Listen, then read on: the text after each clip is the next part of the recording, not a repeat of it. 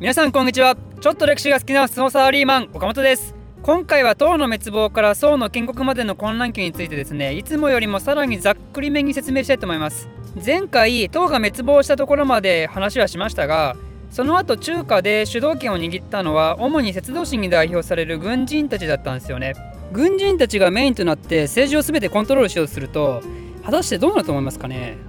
これね全然国が安定しないんですよね。もう彼らはね結構盛んすぎるんですよ。まあ、古代ローマの軍人皇帝時代もやっぱり超不安定だったから、まあ、それと同じようなもんですよね。この人たちは自分が権力を握ってそしてその政権を支えていくためには1に暴力2に暴力そしてやっぱり最後は暴力みたいなそんな考え方の人たちだから全く安定せずにね、まあ、数台で滅亡してしまう超短命王朝の攻防がこの後繰り返されるわけですよ。この唐と宋の間の時期にはですね河北に高陵高東高新高官高州の順に5つの王朝を建国されてまたその周辺にはですね大体10国できるからこの時代のことを5代10国と言います、まあ、正直これらの国は中国史の全体として見たらマジでどうでもいいぐらいのクソ雑魚王朝たちなんでざっくり中国史のテーマということもあるんでこれらの王朝には特に深くは触れません。ただその中でも一つだけ今後数世紀にかけて漢民族の運命を悪い方向に導いてしまうドアホなことをですねした人物はこの時代にいるんでそいつだけ紹介したいと思います。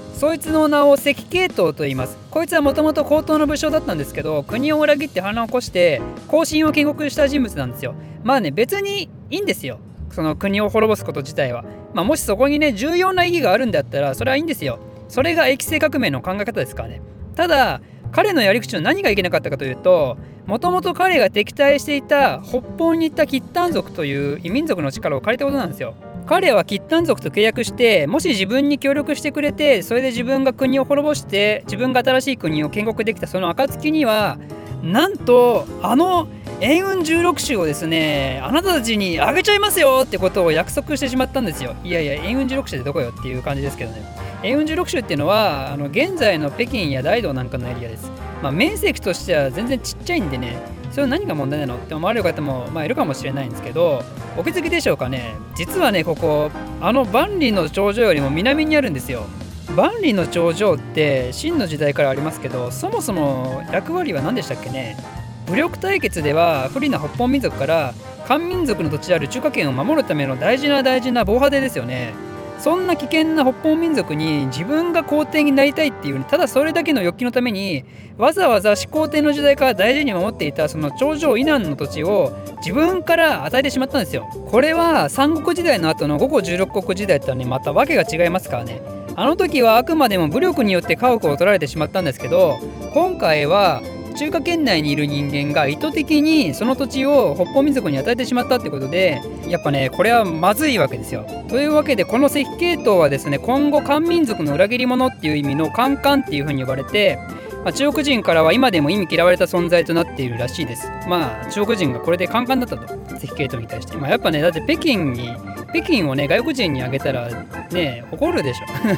怒るでしょってことで中国人カンカンだからこいつはカンカンだってことでえちなみに肝心がですねこの円運16州を異民族から取り返すまでこの後なんと約400年かかります。まあそのぐらい彼は罪深いことをしてしまったわけですよね。まあついでなんで言いますけど円運16州が切ったに取られたのは936年です。なので私はこの年号をですね円運936州っていうまあわけわからん感じで 覚えてました。まあでもまあ16週と936週で韻踏んでるねってことで、えー、覚えたい方は好きなように覚えてください。で、えー、その後時代の流れでですね五代の最後の王朝である甲州には清宗という五代王朝の中でも随一の名君がいました一応こんな時代でも優れた人はいたようですねでその清宗はこの円運16州奪還に向けて動くわけですけどそんな中で清掃に目をかけられた人物が張教員という軍人です。張教員は優れた才学を持っててで清掃の下でメキメキ出世するんですけどだけどいよいよこれから北方民族も倒してで中華も統一するぞっていう時にこの清掃は死んじゃうんですよね。でその後を継いだのが幼い皇帝ということで張教員は非常に悩んだわけですよ。あれ？これ俺天下取れんじゃね？ってことでそんな中彼の弟が「今日は兄上が皇帝になる日ですぞ」って言ってきたり部下は部下でなんか皇帝が着る立派な衣装を長距離に着せてきて「あれなんか似合いますね」って言ってきたり、まあ、そんなことされるとね興奮するじゃないですか 興奮するじゃないですか長距院ね。ということで長距院は北方民族討伐の命を無視して軍を都に引き返してそのまま皇帝を取り囲んでですね皇帝から禅譲を受けて宋の国を建国することになります。でこの後宋はまた中華を長らく統一する安定王朝となるわけなんですけどでもさっき言ったように長距院って軍人でしたよね。じゃあ5代10国の今までの王朝と同じようにまたダメダメ政治するんじゃないの？って思いませんかね？実は長教員及び総王朝は今後ですね軍人出身の人が作った国とは思えないような政策をどんどんしていくわけなんですけどそれについてはまた次回説明したいと思います。この動画を少しでも面白いためになると思っていただいた方はいいねとチャンネル登録のほどよろしくお願いします。ではまた。